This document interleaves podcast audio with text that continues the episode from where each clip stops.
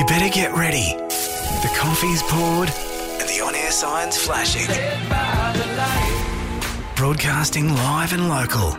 This is Lee Faulkner on 864 Triple M. G'day, I'm Lee Faulkner, and look, I know you can't always join me between 5.30 and 9am uh, to find out what's happening in your part of the world and have a little fun with us. So it's an opportunity here to catch up, re-listen to things, maybe hear something that you didn't get to hear the first time around in our podcast version of the show. And coming up, uh, we'll have a couple of the highlights uh, from what has uh, started out as a short week, only the two days so far this week, but uh, we've still got a bit of fun in You Can't Be Serious. And we were very serious about some comments that were made following uh, a council meeting this week, uh, which saw a vote for the deputy mayor of the Toowoomba Regional Council. Now, this has been a contentious issue since the last election two years ago, when Councillor Rebecca Vonhoff actually won the most popular votes and should have been straight into the role as deputy mayor. Now, it was decided uh, that uh, Councillor Vonhoff didn't have enough experience, and so therefore Councillor Jeff McDonald was voted in by his peers. So that was then set to be re looked at two years down the track. That time has already gone by. A vote, very contentious again, was held. for councillors, uh, including Councillor Rebecca Von Voting against Jeff McDonald and voting instead for, for Councillor Vonhoff to take over as the Deputy Mayor. It then sparked some comments from uh, Councillors Nancy Sommerfield and Councillor Rebecca Vonhoff. Uh, which uh, we wanted to know a little bit more about, particularly surrounding friendships between the Mayor of Toowoomba Regional Council, Paul Antonio, and the Deputy Mayor, and whether or not those friendships may be affecting what we get as ratepayers and decisions that are made. And so I got on to Councillor Vonhoff and asked her to clarify those comments. Um, so I think that it's fair to say that there's always going to be friendships. Um, and closer friendships than others. That's just sort of a natural way of doing things. My comments yesterday in the meeting about saying we all know how close um, the Mayor and Councillor McDonald is, I was saying that shouldn't be the basis, though, upon what which we make our decisions. We should be making our decisions um, about process and and it shouldn't just come down to how well people get along and, and, and a close mateship. And those were comments that were made in the council meeting. We each had, Jeff and I had two minutes each to um, speak to the councillors and sort of make our pitch. And I guess the thing is that um, in this business, in this line of work, you accept what happens and you have to roll with the punches and you have to accept the votes and um, move on. And if you didn't do that, it would make you crazy and it would make you really bitter. And so it's sort of it's done now, and on we go. We we said we were going to revisit the deputy mayoralty at the two year mark back in 2020 when the vote was made. Um, that was the council policy. Come back in two years, and um, and so that's what we did. We came back in two years to revise it and the decision was made to stick with Jeff as deputy mayor. So Paul and Jeff will continue to lead Toowoomba Regional Council, and I and I hope and trust that they do that with genuine heart for the community and with a sense of humility, and that Toowoomba is served really well. So, should we as ratepayers have confidence in that scenario? Well, ratepayers must have confidence in local government because if if you don't, then that's a terrible situation.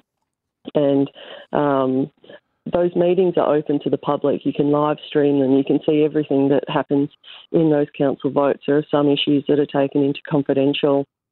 If we're talking about money um, and like acquisitions of land or something that's commercial in confidence, or a matter about a you know CEO's reappointment or something like that, but short of those confidential discussions. Everything's everything's live streamed, and I know it's dry as you know a piece of bread sometimes, but but um, you know you can actually see you can see all of the interactions, and you can see what people say and how people vote. Are, are you concerned with the decision, uh, seven to four in favour of Jeff. Uh, only four, no. only four votes, and and three of those coming from uh, outside of that uh, outside of that circle. And we're talking about Bill Cahill and Nancy Sommerfield, and uh, also Councillor uh, Taylor, uh, Melissa Taylor. are you concerned about the decision that was made? Because obviously you felt strongly enough to put your name up against Jeff that perhaps he's not performing in the position that you, as well as you'd like to see, or perhaps that you felt you could offer something that he can't? No, the, reason that we revised it, well, we went to revise it yesterday, was because back back at the start of the term, yes, I got the most votes. That's right. And ordinarily, um, ordinarily in the past, that's meant that um, people have been supported for the deputy mayor position. Yes. And at the time, um, the, some councillors said that I didn't have enough experience for that role, and that we'd come back to it. Yep. So we came we came back to it for that reason. Um, and am I concerned? I'm not. I'm not concerned.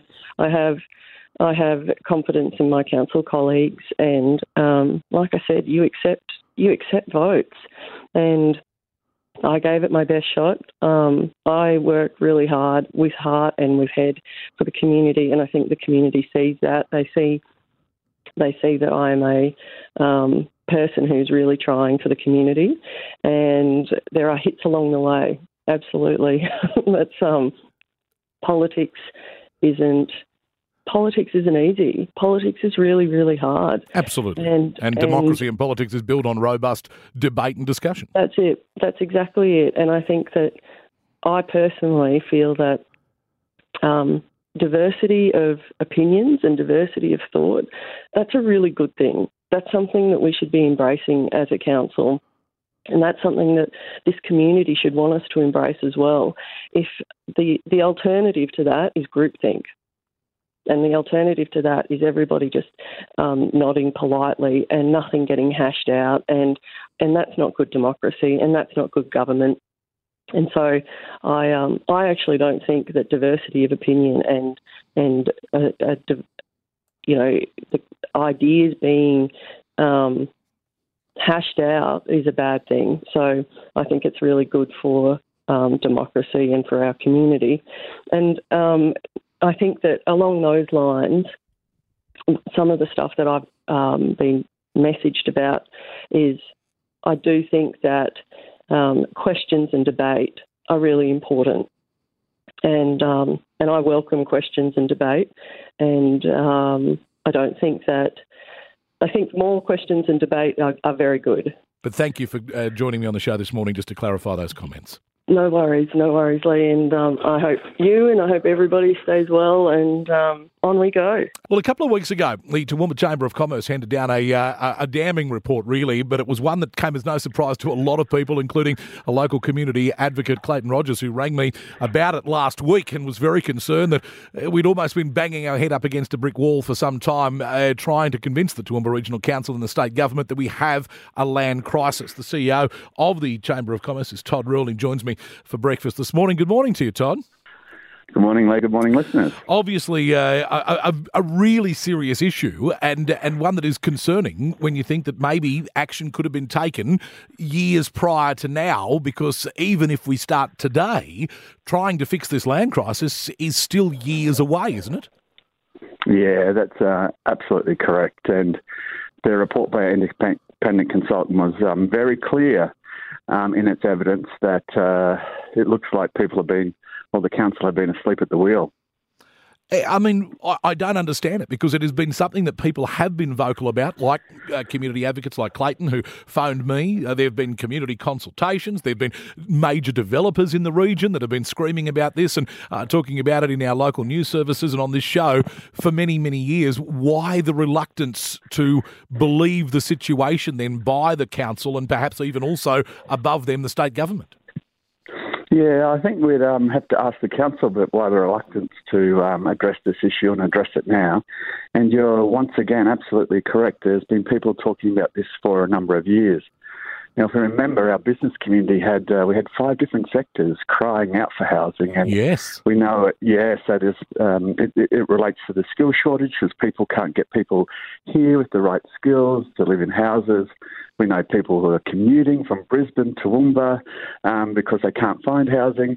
So it's really, really critical. And yesterday I heard that a, a, little subdivision with 35 lots went on the market and 20 were sold in the first three or four hours. So that just demonstrates the desperate need for blocks of land and the desperate need by the community to secure those blocks of land to secure their future. Absolutely. And basically, uh, it, it, flies in the face of everything that you as a chamber advocate for, the, you know, because if we don't have the land, if we can't bring people into the region, if we can't have people getting housing uh, and have security in this area, then we have a real problem for business security moving forward. Uh, we do, and more importantly, we have a problem for business growth. Yeah, um, it it stifles um, business investment, it stifles growth, it stifles um, business growing and thriving and flourishing, and that is the backbone of the Toowoomba economy. So it is a critical issue that needs um, addressing and addressing now. But you know, Lee, at the chamber, it's not just all about doing the evidence to find if the issue is real. And we've also articulated a number of solutions, and on the 29th of this month, we'll get together and articulate those solutions again so we can actually get this bus driving in the right direction. Oh, that'd be fantastic. All right. Uh, and, and I guess, you know, as always, the, the message is, and, and never more important than right now, that we support our local businesses. So restrictions have uh, eased, things have changed dramatically, and now is the time uh, for people to, you know, really get behind our local business community. I couldn't have said it better myself. It's uh, we can't forget the last three years, and there's been a great upswell in Toowoomba and across the country about supporting local. Yeah. We have great produce, we have great stores, we have great people working hard in the community in their businesses. Um, so get out, support your local business. You know, all the normal things we say, say yes to local because it's uh, critical now as it has ever been. Absolutely. Uh, the uh, Chamber of Commerce President, uh, CEO is Todd Rohl. And uh, as always, uh, Todd, thank you so much for your time this morning. Always a pleasure. Now, with just weeks to go to a federal election, all of a sudden, as if they've grown from the ground, the political signs have popped up at intersections, roundabouts, and all around the place. And it prompted one caller, Sandy, uh, to phone in with her frustration surrounding it.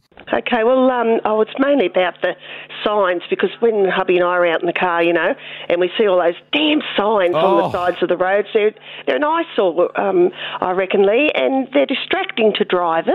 I agree with that. I, the distraction to drivers is the thing that I can't understand how they've managed to get away with it for so long because there's so many of them and they're all oh. there, and uh, it's not like one big billboard that sort of you can no. see it off in the distance. These things, you come around a corner and bang, there's yeah. all these and straight away your eyes go to them because you think, what's yeah. that?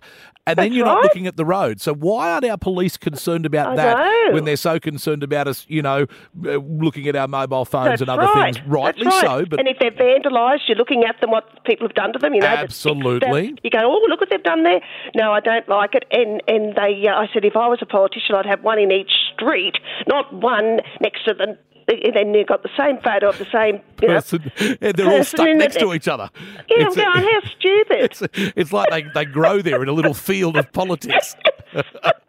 I hate them anyway. I hate them. I do too. I'm with you. You just oh. have it, um, you know, I don't, I don't oh. know, but I, would rather hear them talk to you on the radio. Yes. And Absolutely. Let, let us know what they're going to do. 100%. Um, and we give them the, the opportunity to do see that. them on the TV, yes. not on the side, you know, no, wrecking our um, our lovely properties. It's so, I, I think you're absolutely right. I hate the damn things. Me too. Uh, you cannot be serious! Yes, I'm serious, and haven't things changed at school since I was a boy? Texas students at Gullett Elementary were thrilled when the Easter Bunny, well, you know, a parent in a rabbit suit, turned up last Thursday and started handing eager kiddies some Easter treats, which included the obligatory chocolate eggs. But the move has left parents fuming, and not because of dietary concerns, but the fact that some of the kids got condoms.